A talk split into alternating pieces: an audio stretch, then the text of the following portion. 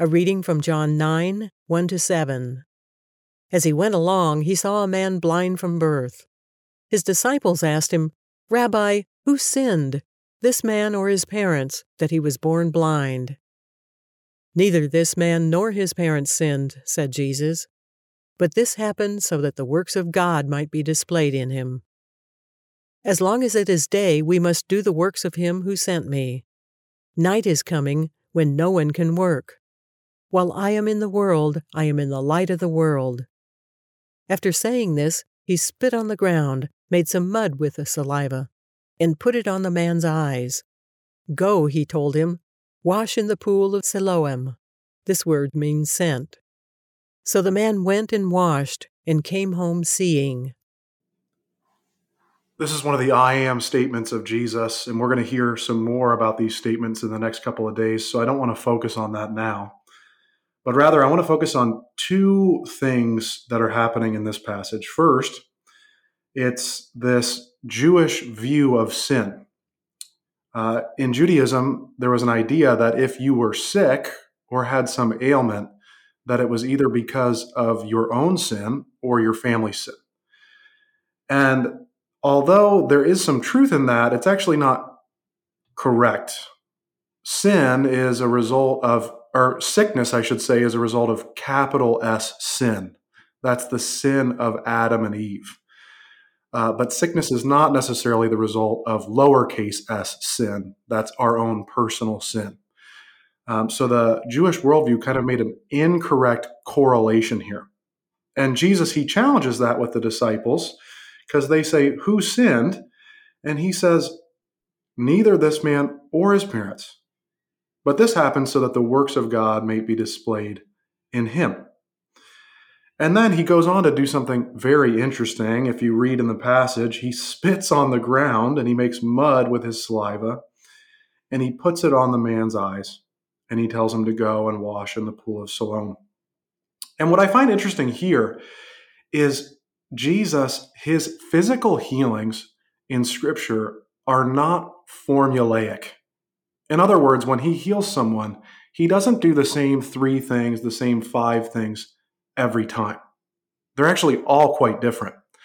And I think this is really intentional on Jesus' part because he knew that the human heart would be seeking some type of way to systematize healing instead of relying on the Holy Spirit or relying on God, who's ultimately the one that can provide healing for those in need. And I just love how Jesus intentionally, I think, he didn't heal people the same way so that we could benefit by not relying on a system for healing, but rather relying on him for healing. Yeah, I think it's really helpful that you brought up the Jewish law. Mm-hmm. But I also focused on this part of the passage, "Neither this man nor his parents sinned," Jesus said. And that kind of reminds me a little bit of the friends of Job, who are trying to explain the situation is. He's been kind of assailed, and it's like the entire world is punishing him. But they continuously get it wrong throughout the entire book of Job. And in a way, so Jesus is actually addressing that. Mm-hmm. Neither this man nor his parents sinned. And then you say, well then, what the heck? What's going on here? But then he takes it to a different level that actually reflects back on Jesus, who was sent into the world by the Father to bring the Holy Spirit and the chance to, if you're afflicted with one thing or the other, a chance actually to find healing, which actually happens here.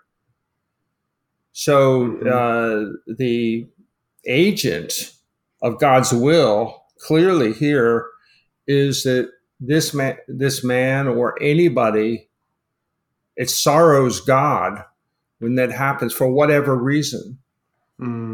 But to show God's agency in the world here through what Jesus actually does here is not to confuse us contemporaries and say, well, if I'm only a really good person, I'll never have disease. Or it doesn't work that way. Mm-hmm. And you know, I think that if you pray for anything, pray that God will shed his light on the next day of your life so that you can actually, whatever your condition is, you can serve him mm-hmm. in whatever way comes to pass on that day. And Jesus is kind of, you know, he's kind of enlisted somebody here. But there's no direct correlation, as he says, between the affliction and the cure. It's God's agency, and you can't actually define it down into simply human cause and effect. Mm-hmm. It reminds me of what the prophet Isaiah would write in Isaiah 55. It says this. For my thoughts are not your thoughts, neither are your ways my ways, declares the Lord. As the heavens are higher than the earth, so are my ways higher than your ways, and my thoughts than your thoughts. Excellent.